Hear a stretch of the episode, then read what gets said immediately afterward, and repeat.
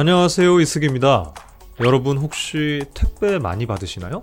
코로나로 인해 온라인 구매 비중이 높아지면서 이제는 거의 1일 1택배를 받는 것 같습니다.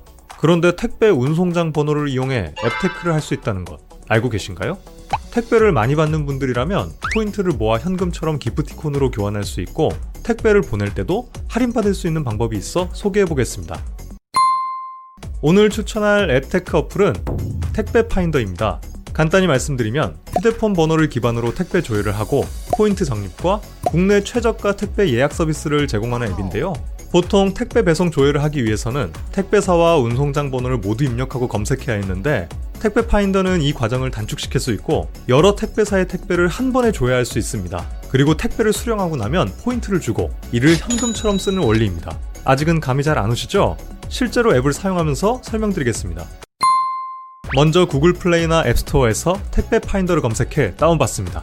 가입을 위한 정보를 입력하고 로그인하면 메뉴가 나옵니다. 택배 조회를 할 수 있는 알림방에선 아까 입력한 개인정보를 토대로 택배사 상관없이 모든 택배 목록을 확인하고 배송 상태를 조회할 수 있습니다. 저는 CJ 대한통운, 롯데택배, 로젠택배, 한진택배가 있네요.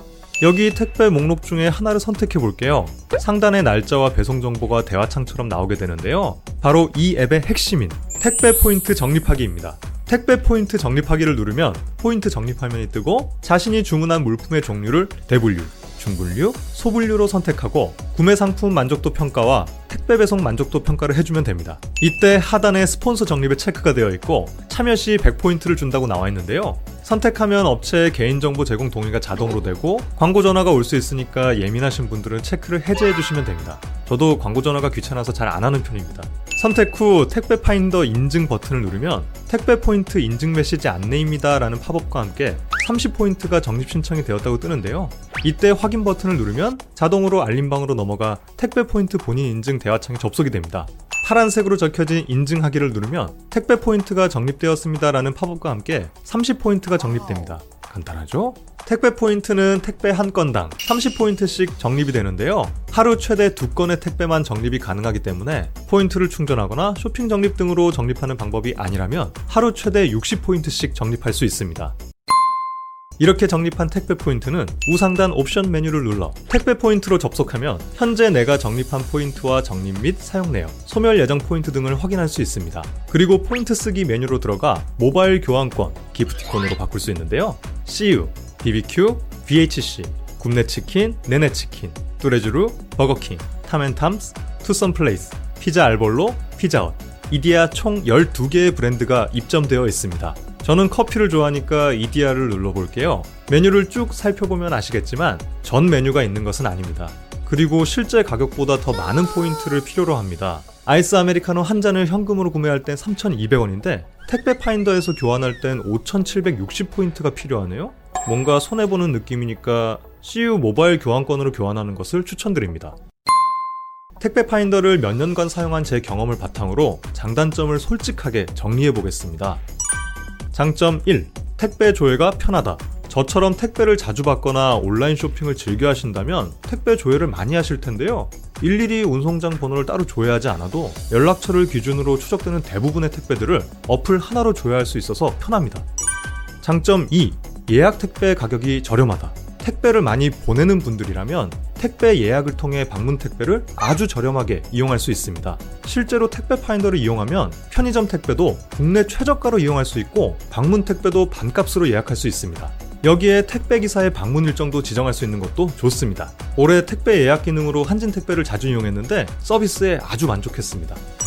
장점 3. 창조 경제가 가능하다. 처리하느라 귀찮고 아무런 현금 가치가 없던 택배 운송장으로 포인트를 적립해 모바일 교환권으로 바꿀 수 있다는 점은 분명 매력적입니다. 하지만 택배 파인더는 단점도 명확합니다. 단점 1. 포인트 적립이 야박하다. 아무리 택배를 많이 받아도 택배 2건, 최대 60포인트로 하루에 적립할 수 있는 포인트가 한정되어 있기 때문에 주력 앱테크로 적극적으로 활용하기엔 한계가 있습니다. 여기에 배송 완료가 된 날로부터 7일 이내에만 적립이 가능합니다. 이 7일이 지나고 나면 택배 포인트 적립 기간이 만료돼 유효하지 않은 운송장 번호라고 뜨고 적립이 불가능합니다. 저는 많으면 하루 5개 이상 택배를 받고 있는데 적립 기간이 만료되어 적립하지 못하는 상황들이 생기는 것이 아쉽더라고요. 단점 2. 포인트 소멸 기간이 짧다. 포인트 적립에도 한계가 있지만 소멸 기간이 일반 포인트와 비교해 6개월로 짧은 편입니다. 그래서 아무리 열심히 적립해도 포인트가 충분하지 못해 모바일 교환권으로 교환하지 못하면 얄짤없이 포인트가 사라집니다. 실제로 택배 파인더를 이용하시는 많은 분들이 포인트 소멸 기간이 짧은 것에 아쉬워하고 있습니다. 나중에는 꼭 개정되었으면 하는 부분입니다. 늘려줘라! 늘려줘라! 단점 3. 모든 택배가 100% 조회되지 않을 때가 있다. 택배 파인더에 수집되는 배송 정보는 이름과 연락처를 기본으로 하는데 간혹 정보가 누락되거나 앱 자체 문제로 제대로 조회되지 않을 수 있습니다. 이럴 땐 일일이 배송업체와 운송장 번호를 입력하고 포인트를 적립해야 해서 약간 아쉬운 부분이라고 할 수 있겠습니다. 단점 4. 포인트 사용 시 실제 제품 가격보다 더 비싸게 교환해야 한다. 앞서 말씀드린 것처럼 택배 포인트를 모바일 교환권으로 바꿀 때 실제 정가보다 더 많은 포인트가 필요합니다. 택배 파인더 내 1포인트는 현금 1원의 가치보다 적기 때문에 택배 파인더를 이용하다 앱테크를 포기하고 그냥 배송조회 목적으로만 쓰시는 분들이 많습니다. 이렇게 택배 파인더를 알아봤습니다. 장단점이 아주 명확하게 보이시죠? 당장 현금화를 할 수 있는 앱은 아니지만 방법이 간단하고 번거로운 과정이 적습니다. 또 택배 조회라는 아주 쓸만한 기능을 이용할 수 있으니까 설치해서 나쁠 것 없는 앱 정도로 생각하고 소소하게 포인트를 모아보는 것을 추천드립니다. 이번 영상은 도움이 되셨겠죠? 그럼 오늘도 회피하세요.